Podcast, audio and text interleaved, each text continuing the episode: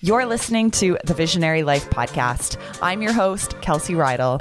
Each week, I'll bring you conversations with the most visionary humans on this earth in hopes that you'll be able to absorb their wisdom, avoid their failures, and feel less alone on the roller coaster ride that is entrepreneurship. This season, I'll be chatting with creative thinkers, masterful marketers, brick and mortar shop owners, brand builders, and people just like you who have a story to share or a vision that inspires.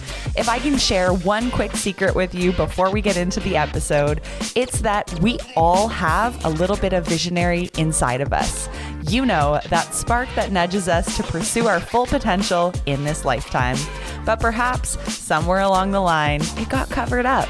I'm here to tell you that it's never too late to explore that inner voice and access the brilliance deep down inside of you. It's in you, it's in all of us. Let's dive in. Welcome back, visionaries. This week, I'm sitting down with Dr. Stephanie Estima, who is a total visionary in the field of women's health. Over the past year, not only have I had the privilege of getting to know Dr. Stephanie on a personal level, but I've watched her from the sidelines as she has followed her heart in getting more visible and becoming the voice for women. She's the host of a top health podcast called Better with Dr. Stephanie. She's the creator of a very successful online health program and now as an author of The Betty Body, a geeky goddess's guide to intuitive eating, balanced hormones, and transformative sex. It's safe to say you're going to be wildly inspired after listening to her story. On today's episode, we are talking about better business, better focus, better confidence, better resilience, better metabolic health as a business owner, and so much more. Better is Dr. Stephanie's favorite word. So if you're somebody who wants to get better or be better, get ready to take notes. And before we cut to the conversation, I want to encourage you to check out Dr. Stephanie's brand new book, The Betty Body. Her researched but relatable approach to teaching women how to feel incredible in their bodies is unlike any health book I've ever read before. You can pick up a copy on Amazon or at hellobetty.club. So let's get into today's episode with Dr. Stephanie Estima. Dr. Stephanie, welcome to the Visionary Life podcast. In preparation for today's show, I actually figured I'd scroll way back into my email archives to see when it was that I first connected with you. And I think we've briefly talked about this before when I popped into your clinic to potentially offer you some social media services. But then I actually realized you've been on my radar since early 2013. And that's because while I was working for Loblaws, which is one of Canada's biggest grocery store retailers, we were actually putting together this community Bible. And I remember one of my colleagues, she presented to us, a team of eight of us. She was like, I just walked into this clinic. It's called the Health Loft. And I really think we should add her to our community Bible. And I'm seeing these emails under my Loblaws account, and I'm like, oh my goodness, like you and I, we've had these um, crossing paths for quite some time. So it's really awesome to be able to sit down with you. You have so much going on right now in your own business. So I think this is the perfect time for us to connect and to share your journey. Because uh, I know it's been quite the journey with our visionary audience who is probably so curious of how you got to where you are today. So thank you for being here. Thank you. It's an honor. I'm excited for this conversation. So, to begin, I just want to do a little dissecting of your past in those 2013 days. You were running a chiropractic clinic, right? So, correct. Can you just give us a rundown of why you started that clinic and whether you always wanted to be an entrepreneur or whether that was something that, you know, just kind of fell into your lap? Like, take us back to those days. Why did you start the clinic? Sure. Yeah. So I have been um, in private practice. Uh, I graduated from the chiropractic school in Toronto 2003. Uh, and then opened, you know, took a little bit of time off after graduating and then started my, you know, my small little room. I sort of rented it out of a, of a gym at the time. And I would say that um, I, in terms of wanting to be an entrepreneur or running my own business, it's really just about me being completely unemployable. So there's just like, I feel that way. so there just really has been no other option for me. And, you know, even through chiropractic school, I had I was a fitness instructor, so I was doing like the step and the high low, and I'm totally dating myself, but like doing all the, you know, and even even that, even though I was employed by many different gyms, there still had an aspect of, you know, being an entrepreneur because I could set my own hours, I could determine how many classes I taught, I could set my rates.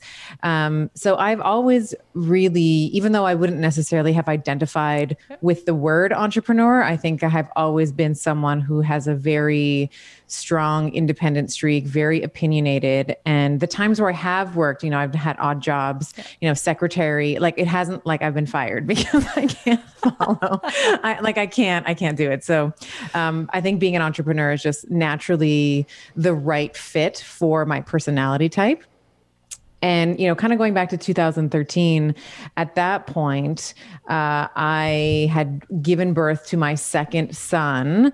Uh, i was running a chiropractic and massage clinic in king west in toronto which is sort of downtown uh, west of this like a little bit west of the kind of the central corridor. Mm-hmm. and it was really important to me then and it's still important for me now to create a welcoming space for people. So uh, the name as you uh, uh, mentioned was called the Health Loft, and it was you know, it wasn't like Stephanie Estima chiropractic. It wasn't like it wasn't centered on me. It was centered on the pursuit of health. And in the clinic, um, we wanted things to feel homey. We wanted like a little living room. And I actually, I actually rent like my office space was a, at that time, it was like a two story, um, like townhouse. Mm-hmm. So the bottom level was like the admin. She was in kind of like where the kitchen might be. The living room was the waiting room for the patients. And then we take the patients upstairs into like what would be like the bedrooms, right? But we we converted those into um, clinic rooms. And we just, I wanted the through line for that has always been let's just make it the unclinic. Like, let's make it feel like this person is coming into a community where they feel seen, they feel heard, they feel understood. Mm-hmm. And uh, that carried through. That was the first uh, or one of the first iterations of the Health Loft. And um, I'm sure, as you know, we had like a clinic fire, and the, you know, there was a, the clinic basically turned like flat, like we flattened it. Uh, so there was not intentionally, it just, that was like an electric, that just for the insurance adjuster who's might be listening. We, we didn't do that intentionally. It was an electric electrical fire. Some, there was something wrong with the dryer. We threw in some massage towels at the end of the night, and then overnight there was uh, there was this fire. So rebuilt the clinic in 2016 and then in 20 and so that was like my opportunity because it was a small townhouse and i was like you know what i am going to build the best community centered health center that I can using some of the principles that I know that, you know, with chiropractic, with rehabilitation, with fitness, with nutrition, with brain metabolism and brain health. So that was sort of my, uh, it's always been my through line to sort of have this like hub of um, of health centered activity through you know whether it's in a brick and mortar practice as I had and now in my online pursuits. Mm. Amazing. Do you feel like now that you don't have the bricks and mortar space anymore, but you you have the online community now, that you still have that original vision of creating the health hub? Now it just isn't in the physical reality anymore. Like, has your vision yes. stayed quite true this whole time? 100% and i think mm-hmm. it's over time it's really shifted to be you know health for everyone. And i've really niched or niched depending on where you're listening um, to this from. But you know in canada we say niche. It's a bit more french but you know we niche. Right now i'm more niched into more female physiology and the female uh, health pursuits because i find that there's well i think it's severely lacking. I think that we often you know, treat ourselves like little men, like, you know, little men with more hormones. And I think that there's also just a very, you know, in terms of when we think of holistic health for a woman, of course, we want to be thinking about nutrition and body composition and supplement. We want to be thinking about all the things, but we also want to be thinking about how she interacts with herself, like how she feels about herself. And there's a lot of, and maybe we'll get into this today, maybe we won't, but there's a mm-hmm. lot of patriarchal sort of constants where a woman tends to blame herself first. She tends to think that there's something wrong with her rather than the system being broken. So that's really where a lot of my interest lies now. And so now I don't have a clinic in sort of the western, you know, the west end of Toronto. I have an online community of women all over the world where we can come together and talk about some of the constants that someone in New Zealand and someone in Michigan and someone in Vancouver and someone in London, uh, UK might be experiencing. And it's a shared collective. And then it's from that that we can really begin to open up the discussion, dissect it as you, you know, to use one of your words, um, and then really understand what the framework is and then the strategies that we can do to begin to heal. Yeah, and we're going to dive into so much of your specialty. So we will definitely get around to that. One of the things I want to pause on for a minute, uh, you were saying that there's these patriarchal constants kind of in the health world, which is your specialty. It actually just really resonated with me because one thing that a lot of my listeners know I talk about this a lot is the patriarchal constants in the way people are expected to market their business and in the marketing industry as a whole. And I just realized this parallel there that oftentimes we'll be told, oh, you have to have ClickFunnels or you have to set up these complicated email automations. And then we as female business owners, we go to do it and then maybe it doesn't work exactly like we were told. And then we think we did something wrong. And it's like, no, it just wasn't the right formula for your business. And I'm sure this exactly parallels with health and, you know, what you talk about. Women are not little men. So if you're following a diet or a protocol that's been prescribed to you, but that's not for you and it doesn't work, you think, oh, I must have done it wrong. I'm a failure. But it's me. It's yeah, not the it's case. Yeah. Right. And I Precisely. love that you're bringing so much awareness to it. I just had to say that because I think there's probably parallels in every single industry oh, of oh, 100%. yeah. I mean, all there's many roads that lead to Rome, right? And what we tend to see in, at least in, in, in women's health is we tend to see a lot of the research done by men for, and by men for men, right? Like, and, and there's no, this is not like male bashing, like, you know, I love, you know, I'm in a relationship with a wonderful man. Like I love men, right? I want to be able to edify them and help them make better choices for their health. Mm-hmm. But often historically we are often forgotten because just by virtue of having you know in, in the health space just by virtue of having a menstrual cycle it is considered a confounding variable in most research yeah. so how can we actually uh, you know pretend to understand that we understand female physiology when most women have not been studied right so um and you know to your point when it comes to business just because a guy has figured it out, just because a guy can say, well, this ClickFunnel did, you know, brought me X amount of revenue and it was super yep. complicated and this and that, you know, that's not necessarily the way that a woman might choose to run her business. Maybe she wants to create more of a solid community and then be able to, you can, you can, you know, make a lot of money from a small amount of dedicated fans and community members. So I don't I don't think it's necessary to like it's not always like go big or go home. Mm-hmm. Yeah, yeah, it's such an important conversation and something that yeah I think would be totally interesting to dig into a little deeper. But we'll save that for another episode. I want to go back to your days of running the clinic. So obviously sure. somewhere in that time frame you must have had a light bulb moment of my impact could be bigger or greater, or even maybe you wanted your time freedom back. I don't know what this was for you, but can you take us back to the moment when you realized that maybe having that physical space was not going to be your future and that you wanted to shift things more into the online space? Talk to us about that point in your life. Yeah, it was it wasn't so much a point as it was like a chunk of time. So even after, you know, in 2016, as I mentioned, clinic burned down. I was like, I'm gonna build this like my dream clinic and all the things.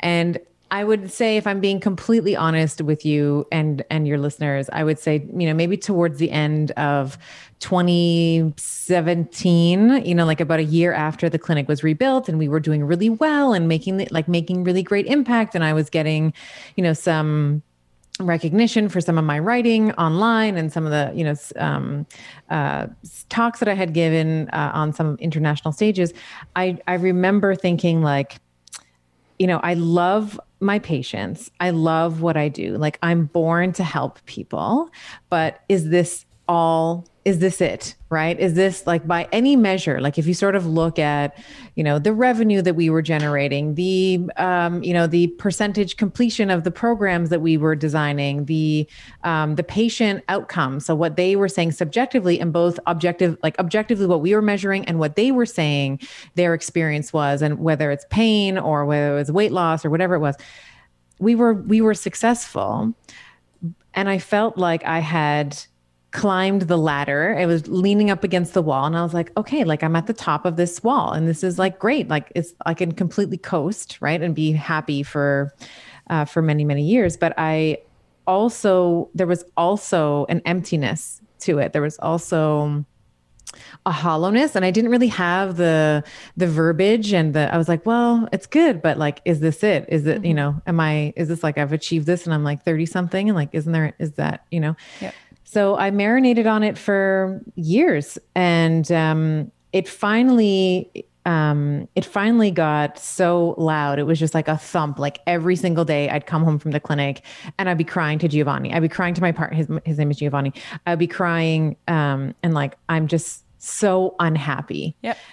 Um, and it felt like if I stayed, if I just did this thing, which was easy, predictable, right, in terms of predictable income and all the things, I would be miserable. Mm-hmm.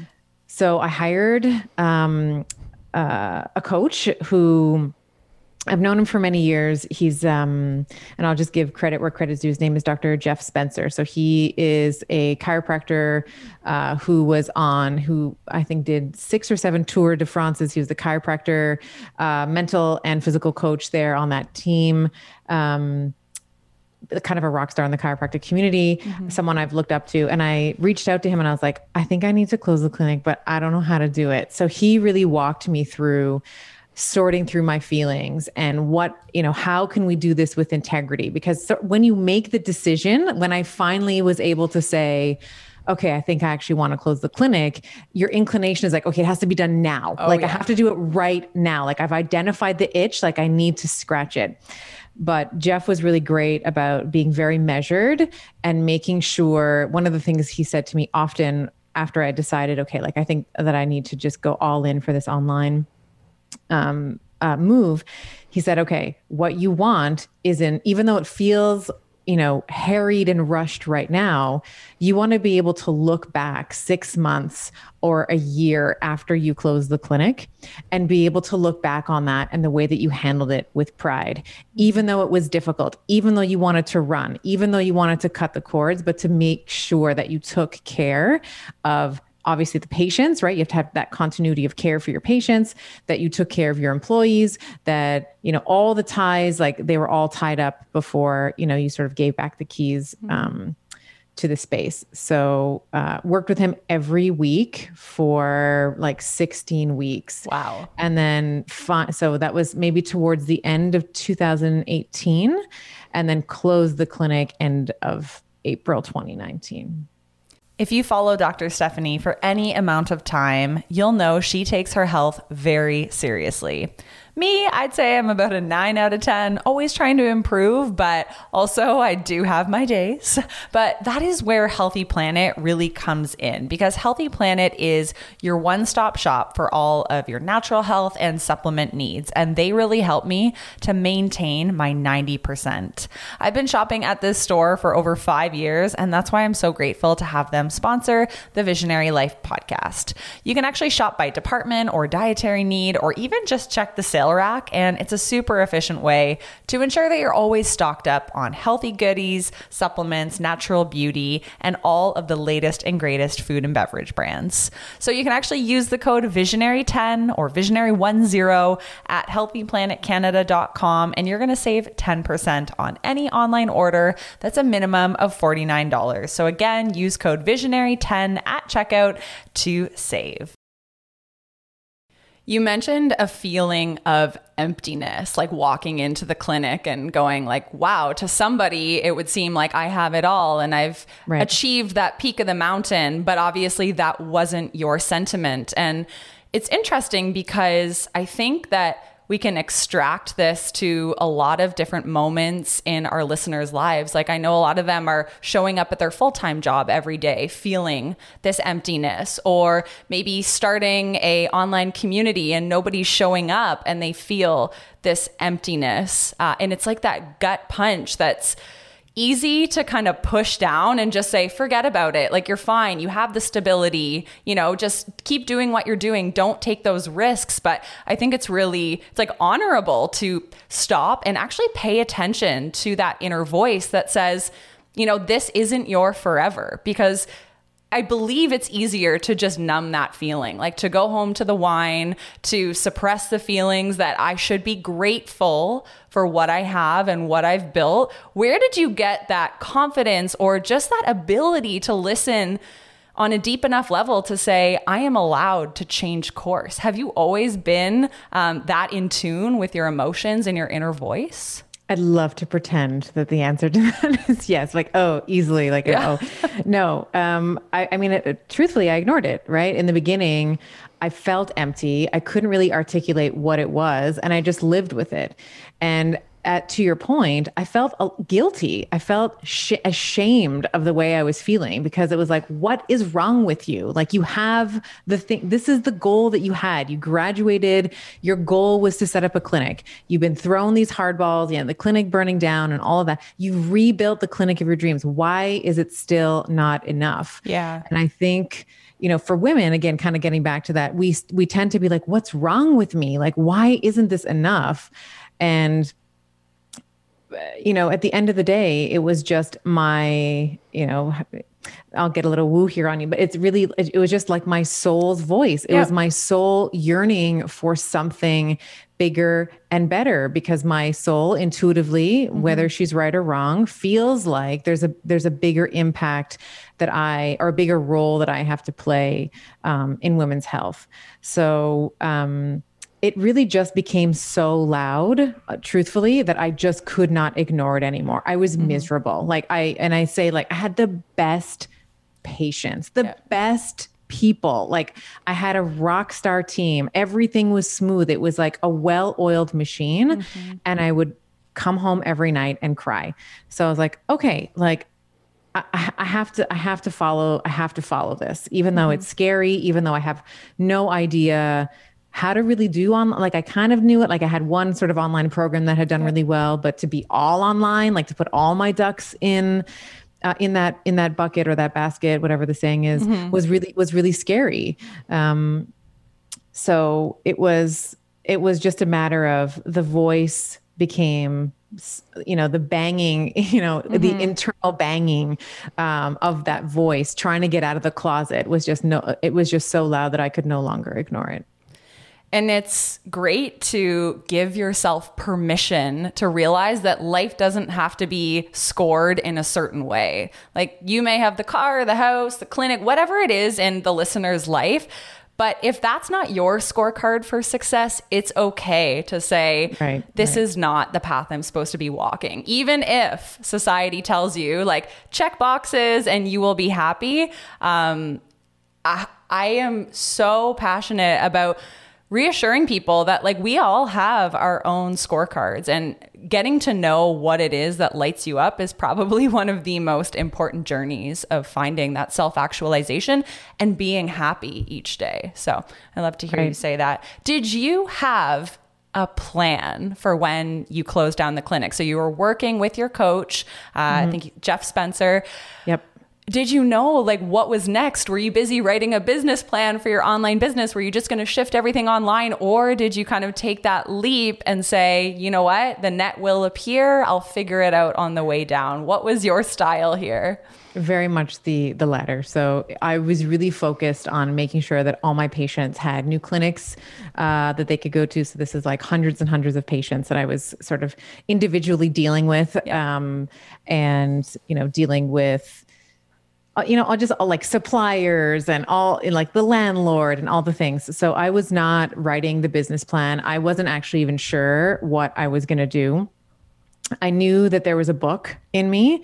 Um, uh, there's actually several books in yeah. me, uh, but that was not at the forefront. It was really just how can I, cl- uh, you know, Jeff's words, Dr. Jeff's words really were resonant with me. Like, how can you close this off with pride yeah. into something that you are proud of to be able to talk about on a podcast like this? Like, if mm-hmm. I, you know, at the end of, you know, 2017 or mid 2017, once I finally admitted it, was like, okay, that's it. Like, I'm done.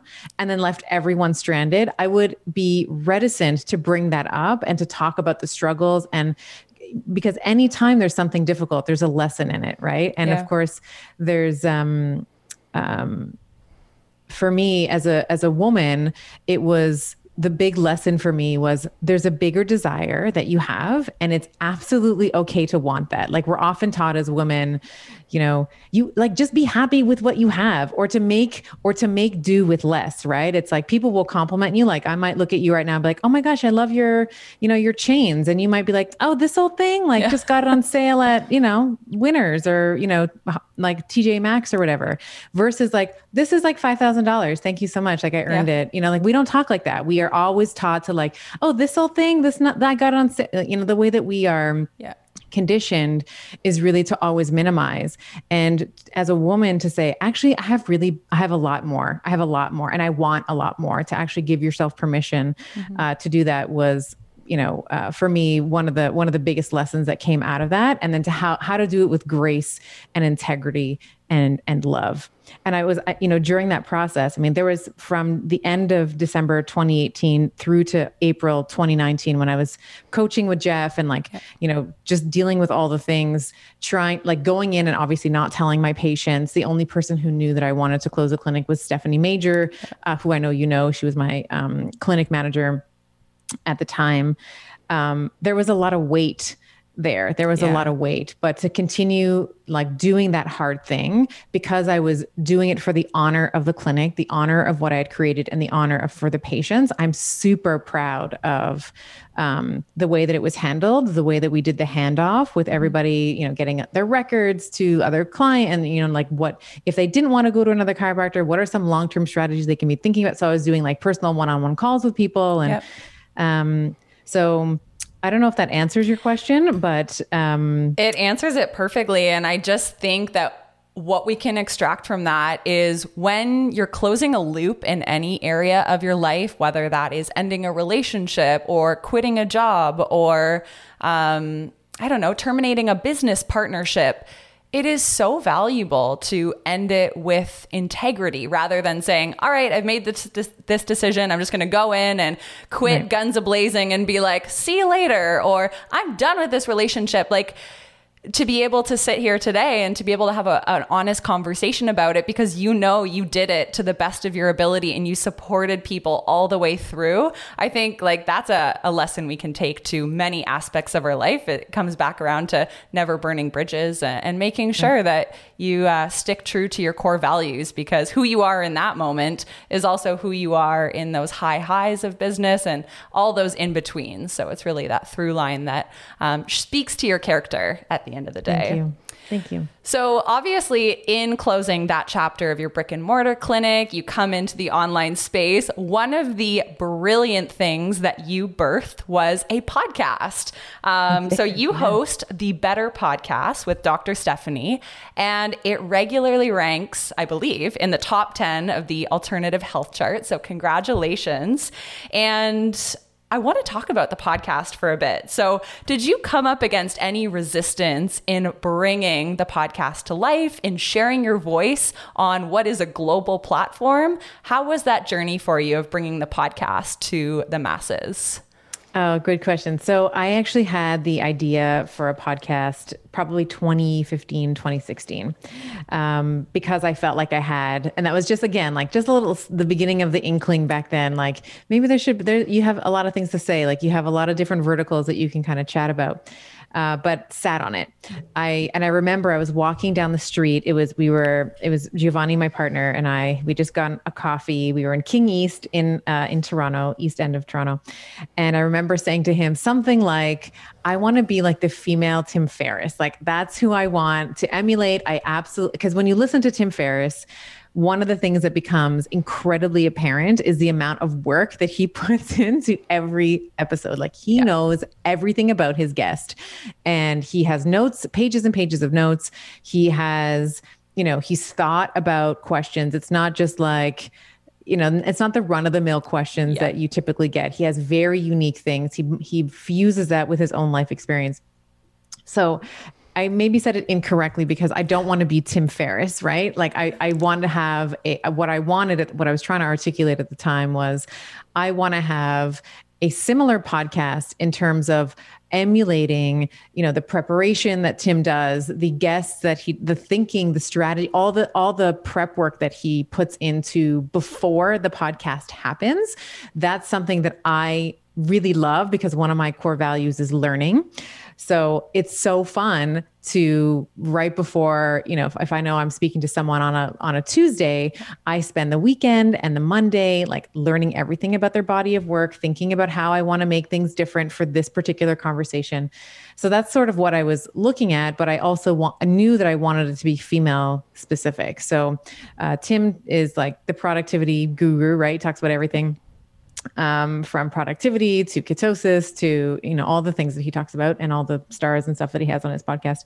I really wanted to put a female spin on it because it's still something at the time and even today with the podcast um, out in the world i still think that i'm one of few uh, podcasts that really do tackle female physiology head on and all the different verticals. It's not there are some podcasts that kind of just focus on one thing and i really like to paint broad uh, uh, you know brushstrokes and then go really deep into each of those categories so um, yeah in, in canada we are typically in the top you know 30 20 or 30 uh, in um, alternative health in the us we're usually in the top 50 so yeah you seem to be so clear on what typically is called like a target market or a niche or your dream client, and you actually have a name for them. You call them your Betties. Yes. So, did you create the podcast with this avatar in mind?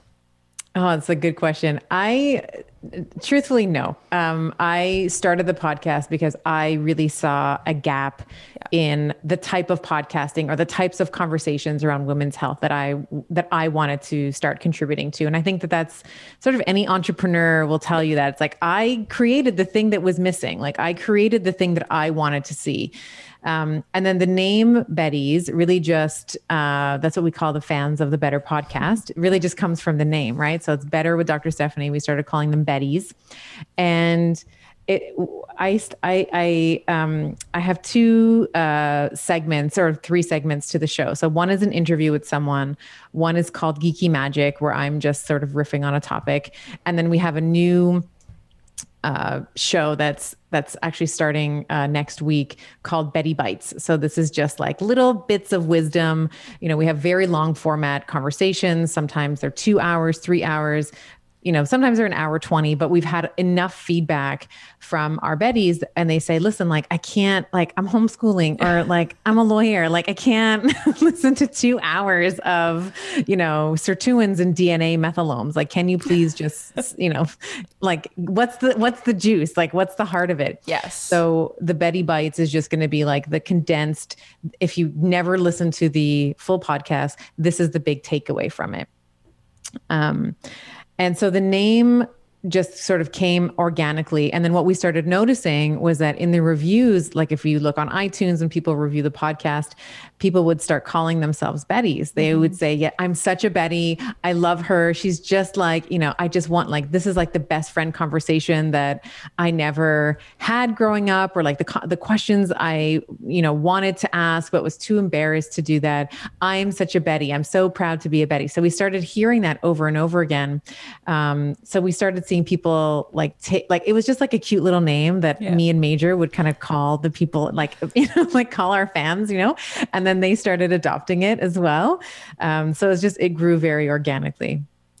What an awesome moment in your journey where people basically self select into being Yeah. a community member, right? It's like Yeah. you've paved the path so well and so clearly that when somebody says, Oh my gosh, like I'm a Betty, they're actually telling you that. And Yeah, we have a lot of aspiring and early stage business owners who listen. And I think that is all something that we can start creating right now, right? It's like, who are those people and how do they identify as one of yours? And what do you call them, right? Um, I think it's really cool what you've created. So, um, you. quite special. And It also speaks to my vintage heart because, you know, Betty is kind of like an older name. And I feel like my soul comes from like the 19, like Bette Davis and all that. So, I love that. And the other thing that's great is uh, you mentioned these clips that you're doing. I see Joe Rogan and Rich Roll doing them on YouTube, but what an awesome way to stick with that audio format that I listen to podcasts, you know, two, three hours a day, but to mm-hmm. deliver those bite sized moments for people who maybe don't have as much time as I do to digest the full format. So I love that.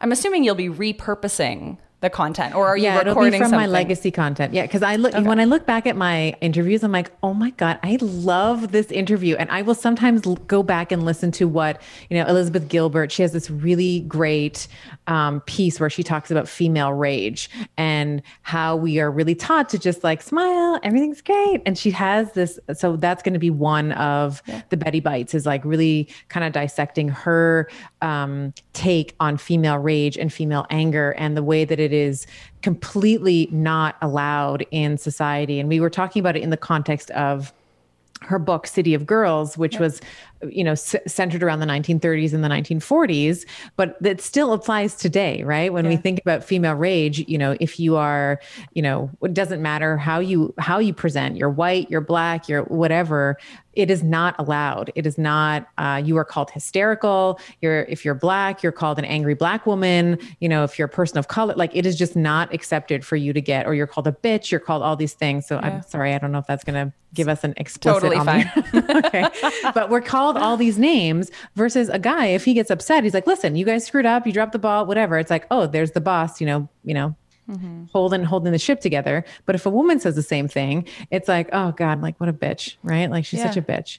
So And see, yeah. you're talking about this clip, and I'm certain I've listened to that episode, but that's not resonating with me. And I think that's all the more reason to be recycling this content, right? And Yeah. I think the lesson here for anyone who is a content creator is that you don't just have to create something once and then just kind of let it collect dust and fall to the, the bottom of the barrel. Uh, I think what you're doing is brilliant, actually, is taking those bite sized nuggets from the hundreds of hours I'm sure that you've recorded at this point, and you're giving them, you know, a fresh look and putting them in front of us in just a different format. Anyone can do that with a blog post, with a YouTube video, with a podcast. Um, I don't think we always need to be reinventing the wheel, but instead picking our really high quality content and, and just serving it up on a different platter. And then if they want to, they're like, oh, I really love that piece on female. Let, let- I, maybe I will take the time to go back and listen to that full conversation, or at least the entire piece of that female rage part of our, that conversation. So Mm-hmm. yeah.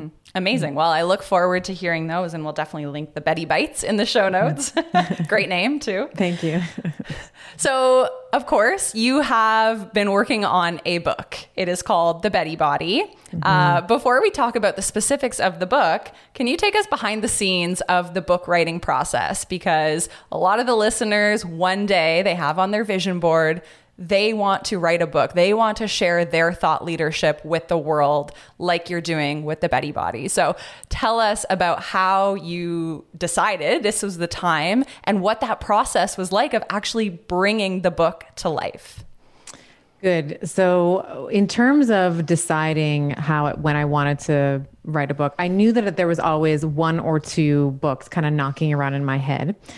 It was just a matter of so I closed the clinic April 2019 just to kind of give you a timeline here. And then I decided in August of 2019 that I was going to write the book. So I felt like I had created enough space for me to finally say okay like let me start piecing my thoughts together. Let me get the you know a rudimentary version of a manuscript like some kind of backbone um, together. And so I started uh, in August of 2019 writing and I would say literally the final like so the the book is coming out February 16th 2021 I literally just sent back the final final final stuff last week Wow. like there was a couple of you know proofreading things that I had to do but the the writing part of it took the better part of call it 12 to 14 months. And it was you know I've, I've likened it to birth. So if you anyone who's listening who's ever had a child uh, or who's who's labored um, i should say it's very similar to labor. So there's like contractions where you're like "Ah, i can't do this. This really really hurts.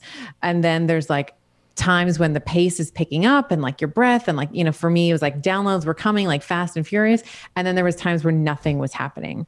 So and that i i cycled through all of those um, emotions. So whether it was like frustration and self-doubt and um, and then being a bit more frenetic and more energized like oh my gosh i have to talk about this and testosterone and this and that you know kind of all those downloads. And then i would sit down and then nothing would come. Um, so what I tried to do every day was to write a little bit every day. And some days, everything I wrote was shit. Everything I wrote was terrible. Um, but to quote, you know, the um, I think it's Seth Godin. I might be messing it up, but Seth uh, said something like, you know, you have to write the bad stuff in first in order to get to the good stuff. I'm paraphrasing. That's not exactly what he said, but it's something along those lines. Like you have to sit and write something that's that is bad first in order to get to the idea on the other side of it. Yeah. So there were times when I would just sort of be all over the place and it would seem like I was not going anywhere. And then the next day I would go back and sit and it would be slow. And then the next day I'd be like, okay, okay, so maybe this is not actually working. Maybe I can be, you know, thinking about this. So um, it was up and down and all around, completely non-linear, completely non-monotonic. Um, the entire uh, the entire process. So anybody who's listening who wants to write a book, I would say the first thing is just like healing. You know, healing is nonlinear too, right? Everything. You know, we we were like, okay, so A, I want to get to Z, right? So here's all the steps I need to do, and it should just be like this. No, it doesn't work like that because you have. Um, I think the process of writing a book, and even just you know sharing your most intimate thoughts uh, with you know, even if it's just science, even if, you know, in this case, we're talking a lot about hormonal derangement and we're talking about metabolism and resistance training, all those things, you still have to, you know, you're not writing a thesis. You're right. You, you have to interweave it with story. And that also requires a certain amount of letting people in, right? You have to say, okay, like I got to let people into my story. Like, why am I qualified to write this? Why, why listen to me right now? So you do have to, in some ways, like pull back the curtain and say, yeah, like this is what these are what my struggles have been. This is what my struggles looked like.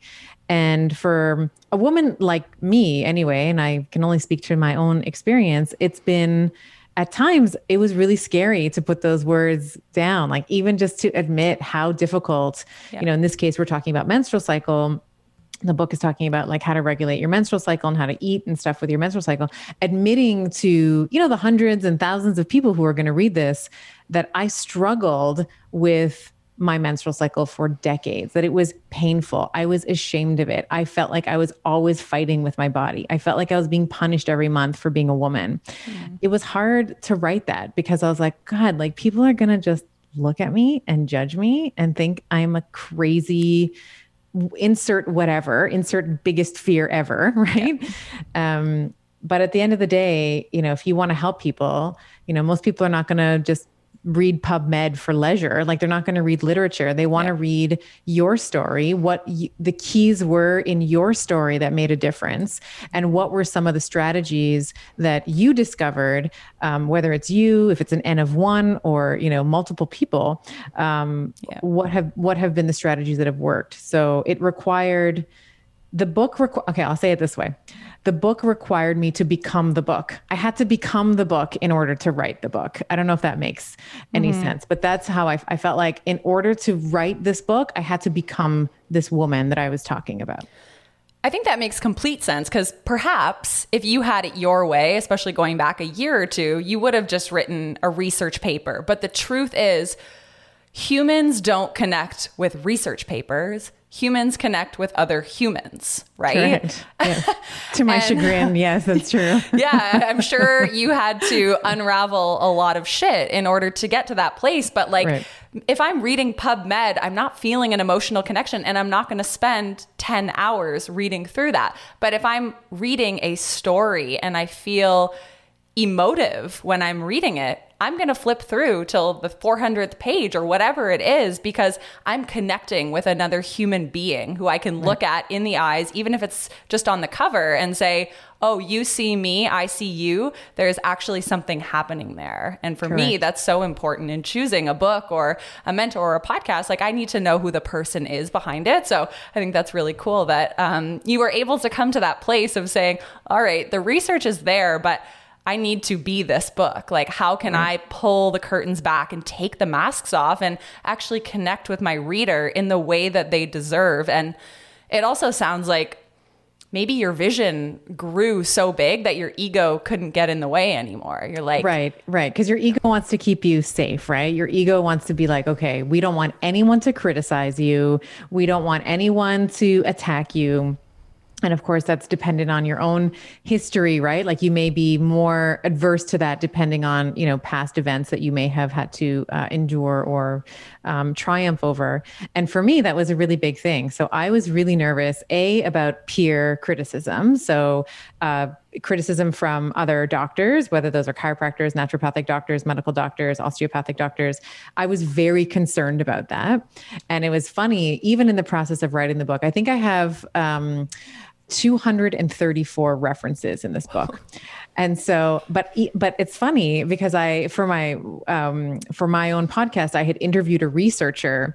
His name is Dr. Ben Bikman. He's a genius. He has a book. His call it's called um, Why We Get Sick and so I had just handed off my manuscript at the time of our interview. So I'm reading his book. I'm like, God, he's so good. This is great. So I flipped to the back because he has all these references. And I'm like, oh my God, he has like 560 references for his book. I'm like, well, I guess mine's garbage. That was. I'm like, I guess, I guess it's not even worth anything. I didn't even do what Ben did. right. And then I caught myself. I was like, oh, yeah. there it is. There it is right there. Right. The, uh, this like comparison, um, and Itis. comparison is like, sometimes it's, yeah, comparison sometimes is good. Sometimes it can be fruitful. Like if you're going to ask for a raise, you want to know, you know, what the, what someone else in a similar position, like comparison sometimes is a useful Mm-hmm. thing. But in this instance, this was the dark side of comparison. I was like, well, yeah. my book's not worth anything because I don't have as many references as another. And then I was like, well, listen, you're I'm all I'm not a scientist, right? I'm a clinician. So I blend the literature with the practical mm-hmm. application. So a big part of my book is how to. So like it yeah. sort of sets you up with like all the science. And then the second part of it is like this is what you have to do to heal it. Mm-hmm. So uh, I don't need I don't need references for the how to because that's like the clinical experience that I bring to, you know, just by nature of being a clinician for 16 years. Mm-hmm. Um, so yeah, I just wanted to share that really funny story because it still it pops up like it shape shifts. Like your ego's like mm-hmm. you may think you have it in check, and then it shape shifts into something else, right? Mm-hmm. Yeah, and I think it's interesting. We stand in our own way and we get in this comparisonitis, but you have to remember too that this book isn't for you. It's for, in your case, your Betties. Right. And That's do your right. Betties want 250 references? I think they wouldn't care whether there was 50 That's or 250. Right. So put right. yourself in their shoes. You're simplifying yeah. the research and right. you're cutting to the point. So I think that's right. Awesome. Well, you know, it's so funny that you said that. Gio, my partner, said almost the same thing. He's like, Do you think that one of your Betties is going to be like, you know what? She didn't have the minimum 275 references. Like, this is garbage.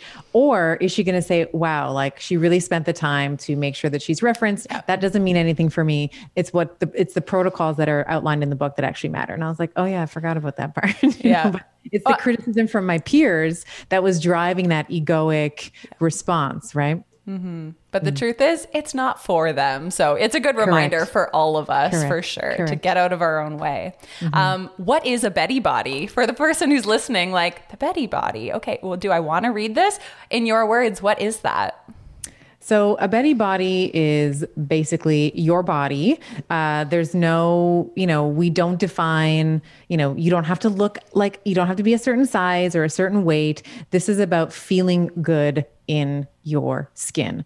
So, if there is a woman who feels inflamed, or she has brain fog, or she's noticing sleep disturbances, or she's noticing that she's not as strong or doesn't have the endurance that she has, the a Betty body is someone who can adapt to both you know to her internal and her external environment appropriately with ease and grace.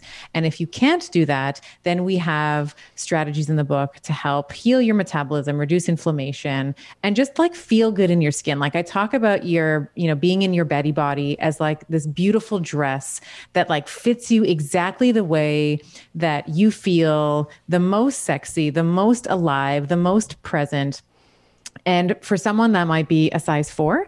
And for someone else, that might be a size 14 or a size 20. It doesn't matter. We're not talking about size, but we are talking about intuitively responding to your body signals, learning how to listen to the language of your body because she doesn't talk in words as much as we'd love your yeah. liver to be like, we need you to have more, like, you know, livers don't work like that. But we, t- you know, we have to listen to the signals of our body. And once you can decode that, then you can appropriately respond for to your body in the way that she requires requires and that she expects you to. Mm, I love that. I love that you've taken the narrative away from size because we've all, you know, been on those diets that are like, get your size two body or take all your waist right. measurements and that. And it's just nice to know that we can come home to the body that makes us feel good. And you so, know what feels good. You know, like you also know what feels good. So that's completely. not for me. And you know, the, the whole point is to give women the autonomy to choose, right? If you want to lose weight, then that is up yeah. to you to decide. Mm-hmm. If you do not want to lose weight, but maybe you want to improve your brain fog or your energy, like that is you are a smart woman. I am not prescribing for you what I think everybody should look like. Yeah. Yeah. Mm-hmm. yeah. So to use your words, I would love to get some Betty bites from you because for the listener who they want to kind of pick your brain while we have you on about how to improve their metabolic health or improve their focus at work, I'm hoping we can do a little bit of a fun rapid fire here. So, sure. are you open to that? oh, of course. Yeah, that's fun. Okay, so in your podcast, you say you're always trying to answer the question of what are the simplest things that you can do today to get mm-hmm. better tomorrow. So, first little bullet point here what are the simplest things we can do for better metabolic health? Oh, that's great. I would say that for every woman, we want to be thinking about no matter what you know, diet, like without getting into the diet wars, you want to be eating whole foods. So whether that is um, and I would say, just as a general rule, when you are going to the grocery store, that means shopping the perimeter of the grocery store. So usually in the aisles is where you get like the the chips, the cookies, the crackers, the the manufactured processed foods. So typically in the perimeter of the grocery store, that's where you get the fresh veg. That's where you get the you know the fish is there, the butcher's there, you know the the fruits and vegetables are there. So it's eating whole foods. It's eating until you're full. So understanding the difference between hunger and thirst. Most people conflate the two. So at a very minimum, we want to be making sure that we are always hydrated as you take a sip of your tea, right? We always want to make sure that we are hydrated because we it feels the same in the body. Like the signals feel the same. We feel like, oh, I, am a little bit like, you know, not I have a little bit of the munchies. And maybe it might just be that you haven't had enough water. So as a very minimum that you have you know, two liters if you're in Canada, two quarts uh, if you're in the States of water a day. And that can be in herbal teas, it can be in uh, plain water, it can be flavored. Like I love to flavor my water. I can't have plain water for whatever reason. I reject it. It's the worst. But I just like herbal teas, you know, water with lemon, that kind of thing. Um, and then the other thing I would say is, you know, when we think about metabolic health, I think in, in women's health in general, we tend to subcategorize things. So metabolic health, um, you know, uh, physical, you know, like mu- musculoskeletal system, endocrine system, but it's all part of a bigger whole. We can't just go into the metabolic. Like if we were to picture a spider web, you can't just like pull on the one little string that's the metabolic piece and not expect to affect the whole. So I would say when we think about metabolic health, the first thing we want to be thinking about is how can we reduce our stress, right? So that might not be like a supplement that you take or a diet that you follow, but how can you bring peace and joy and ease into every single day? And I say this, you know, I, I coach um, uh, women, a few women one on one. And in the beginning of my sort of coaching career, I would have people beating themselves up. They would be like, oh my God, I went to a wedding. I totally caved and I had the piece of wedding cake. I went to the dessert table. I'm such a loser. I'm such a, and it's like, okay, you have the, so you had the sugar, you had the, you know, whatever. That whole process physiologically is at a maximum lasts for about two hours right? So we see the insulin spike, and then the bubble, you know, the insulin takes the blood glucose, puts it into this, you know, the cell, and it's sort of done after two hours. But you beating yourself up for the three days after is actually much more physiologically damaging mm-hmm. to not only your psyche but to your physiology, to your body, and your and your inability to lose weight. That you just have to you have to forgive yourself. You just have to say like, okay, like I had the cake, it yeah. was great, tasted wonderful, and we're done with it, and we move on um, even if it wasn't something you were planning. So I think being gentle with yourself, I think, is probably one of the best things that you can do for every single parameter of your health learning to forgive yourself for not being perfect because that is a in my word that is a that is a equivalent to a four letter word being perfect mm-hmm. it's it's we are not you know we are not perfect we are just everybody's a work in progress right progress mm-hmm. makes progress not progress makes perfect or practice makes perfect practice makes practice mm-hmm. um, even you know doctors we don't have perfects we have practices right so it's yeah. it's always about the practice and the recommitment to yourself um, that's important so those would be like my one two three you know if there's like for, uh, rules for everyone this is like a tangible business and health podcast because I'm like, yeah, in business, we need to be gentle with ourselves. We don't have to be perfect. Like, it's all right. about progress. So I'm, I'm, drawing the lessons here. Um, what would be a Betty Bite for somebody who wants better brain function, clarity, focus, who just feels like they can't dial into a project? Um, first, I would say one of the most available uh, techniques uh, on the planet. It's free super complicated. It's called breathing. Um, you know, so when we think about when we're feeling really like foggy or not clear, uh, this can be a variety of different things. But one of the best ways that you can begin to ameliorate that is by breathing, by oxygenating your brain. And a lot of times when we are feeling stressed, we tend to be very much shallow. Um, our respiratory, we tend to breathe very shallowly. So from sort of the upper lobes of the, like if you think about someone taking a deep breath, they might like take a deep breath and go, right? Rat, like the shoulders might lift, the chest might lift, versus diaphragmatic breathing, where the belly actually comes out. Mm. And for a lot of women, again, when we think about patriarchal, like we're not actually told to allow the tummy to soften. We have to always like suck it in and suck it up, right? Mm-hmm. So allowing the belly to soften, taking some really deep cleansing breaths into the lower lobes of the lung is going to hyper oxygenate your blood, which is also going to go to your brain, which will help with some clarity. The other thing um, that I love is cold therapy. Mm. So when we are thinking about brain um, focus and brain fog. One of the most successful practices that I have seen, um, and this is for men and women, is some sort of cold therapy. Now, you don't have to spend, you know, you don't have to find like a cryotherapy clinic. You know, if you are someone who uh, lives in a season where there's four seasons like I do, uh, every morning in the, especially through the winter, I go outside and I have a cup of like I have a little espresso in the morning. I go outside and I sit on my porch Mm-hmm. getting some fresh air. I'm in a, you know, in a tank top or in just like, I'm not wearing a jacket. So I'm yeah. out there in the cold.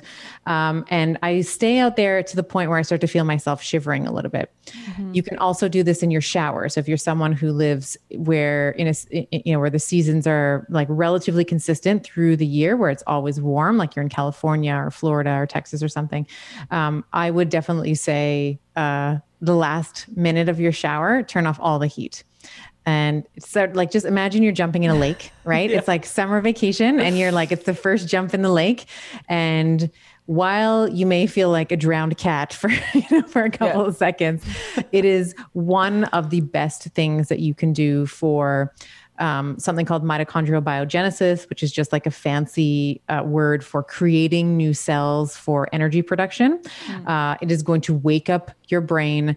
And when we use temperature extremes, this is one of the best ways for brain fog and like the inability to focus. I promise, like just try try it once. You may hate it. You yeah. know, the cold, like people don't like to be uncomfortable, but it's in those you know, moving to the extremes where we can start to see some of those benefits. Such good tips. And my listeners will laugh because uh, one of my goals for 2021, since we just moved onto a property that has a river in the backyard, I said, mm. I'm going to go in that river once a week. And in the summer, it was daily. Right. But um, so on New Year's Day, my husband and I suited up and it was snowing and we each did five seconds fully submersed in the river. Amazing. And we just felt so exhilarated. Like, yeah. and it gives you this whole body rush of like it feels like every cell is fired up and I was just like radiating energy at that moment. So uh, you've inspired me to do it for this week because I've been avoiding it for the last few days. Isn't it funny the games we play with ourselves? Isn't it so funny because you know how good you feel, right? But then you're like, you know, when you're sort of thinking of, I don't want to do it. Oh, I'm too busy. I'll go. Like I got to make some. I got to make myself too this. Busy. I gotta too busy. Can't do it. There's excuse, excuse, excuse. But it's really just like that's just like the you know the avoidance of being uncomfortable. And mm-hmm. that's like that's where all the good stuff lies is like in the uncomfortable stuff right? What can we do for a better business? I'm curious to hear your opinion on this.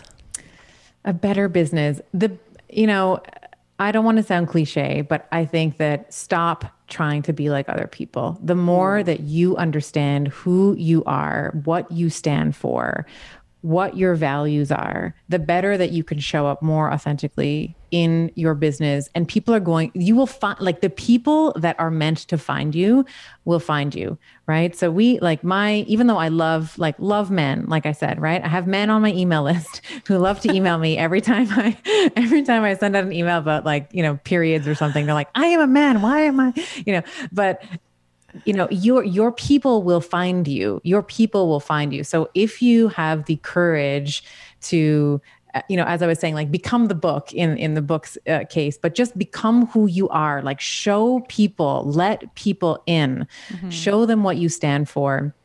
I think that you will attract the right clientele. You will attract, if you are, you know, hiring team members, you are going to find people who are going to buy into your vision and what you're trying to do with much more ease and simplicity than if you were trying to be just like some business guru um, that you want to mm-hmm. emulate. And there's nothing wrong with looking up to, you know, uh, Richard, uh, uh, I think his name is Brunson, or like whoever it is, like the ClickFunnels. I'm saying his name wrong, I think, but you know, any Russell, any, Russell, Russell, that's it, that's it, Russell. Thank you. Oh, oh, this is uh, going officially on the record that I got his name wrong. But um, you know, you look at someone, you're like, wow, look at you know, look at what they've done, look at what they've achieved. But he's done it in his own unique way. Yeah. Or you know, Sara Blakely of Spanx. Like she's I was actually watching her masterclass the other day. Like what makes her unique is her, right? So you have to just be unapologetically you and not be mm-hmm. afraid to show people that because that's actually where um you know they in the states they say the niches the riches are where the niches are right? Yeah. and you know we can say it in canada a little bit like the riches are the niches are what the riches are the riches. i don't know. It doesn't make sense. The nouveau riches. Yeah the nouveau riches. Exactly. Yeah it, that would just be my my best piece of advice is just know who you are because mm-hmm. business and like business development and personal development it's one and the same you know you are business development is the biggest personal development quest that you will ever uh, you know undertake and who you are as a person of course in in contrast is also going to affect your business mm-hmm.